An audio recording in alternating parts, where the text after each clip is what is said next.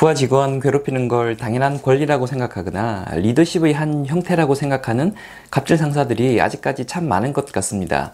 이제는 그러다가 본인이 먼저 잘릴 수 있게 되었는데요. 새로 시행될 또라이 상사 갑질 방지법에 대해 살펴보겠습니다. 안녕하세요. 커넥팅다 TV의 장프로입니다. 사이코패스 상사와 관련된 제 영상 댓글에 어느 분이 저는 미국에서 일하는데요. 미국에선 부하 직원을 저렇게 괴롭히지 못하도록 법적으로 규제를 하고 있어요. 그래서 한국만 유독 갑질 상사가 많은 것 같아요. 라는 댓글을 달아주셨습니다. 그래서, 아, 한국이 거진 선진국이 된 줄 알았는데 아직 많이 남았구나 하고 생각했었습니다. 그런데 한국이 역시 굉장히 빨리 발전하는 나라인 것이 찾아보니 댓글에 달렸던 미국의 그 법이 작년 말에 국회를 통과해서 올해 7월 16일부터 시행되게 되었다고 합니다. 직장 내 괴롭힘 방지법이라고 하는데요. 편의상 부르는 이름이고 별도로 이런 이름의 법이 만들어진 것은 아니라고 합니다. 기존 근로기준법에 이개 조항이 추가가 되었다고 하는데요. 직장 내에서 지위를 이용해 아랫사람을 괴롭히는 것을 못하게끔 강제하는 법입니다. 괴롭힘의 범위는 폭넓게 인정되는데요. 모욕을 주는 행위는 물론 의사결정 과정에서 배제시키거나 허드렛 일만 시키는 등 다소 추상적인 범위까지도 괴롭힘의 범주에 넣고 있습니다. 직장 내 괴롭힘 방지와 관련된 법이 기존에도 있었다고 하는데요. 근로기준법 8조 폭행 금지 규정은 지속적인 폭언도 폭행으로 간주하면서 직장 내에서의 괴롭힘 행위를 규제하고 있습니다. 폭언 등 상사의 갑질 행위가 있을 경우 지금 있는 법만으로도 노동부에 신고를 해서 피해 구제가 가능하다는 것이죠. 그런데 기존의 직장 내 괴롭힘 방지 규정은 사업주나 사업주를 위해 일하는 사람, 즉 임원이나 인사팀에 의해 발생한 경우에만 신고가 가능했다고 합니다. 그래서 경영진과 직접 관련이 없는 일반 직장 상사에 의한 피해의 경우 현행 법으로는 대처가 불가능했다고 합니다. 그에 반해 새로 시행되는 법은 보직에 관계없이 지위를 이용해 괴롭히는 모든 사람에 대해 적용이 가능합니다. 또한 괴롭힘에 의해 우울증이나 공황장, 공황장애 증세가 있을 경우 산재 신청도 가능하도록 길을 열어놓았다고 합니다. 상사로부터 괴롭힘을 당하면 일단 회사에 신고를 해야 합니다.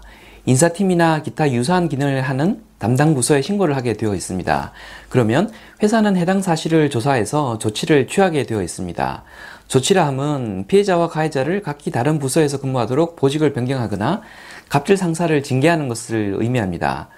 신고를 했다고 피해자에게 불이익을 주는 경우도 생각해 볼 수 있는데요.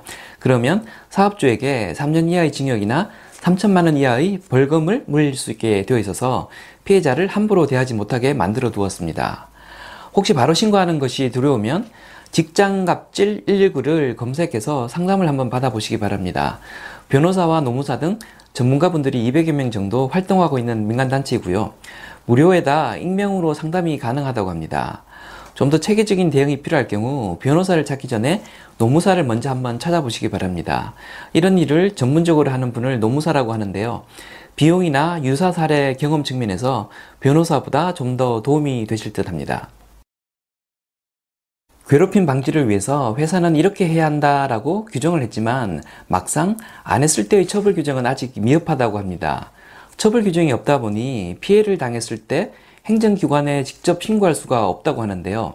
3년 이하 징역이나 3천만 원 이하의 벌금을 물린다고 하지만 이건 회사가 신고한 사람에게 불이익을 줬을 경우의 처벌 규정이고 회사가 가해자에 대한 조치를 취하지 않고 그냥 뭉개버렸을 때 국가가 회사에 대해 강제할 수 있는 수단이 아직까지는 미비하다고 합니다.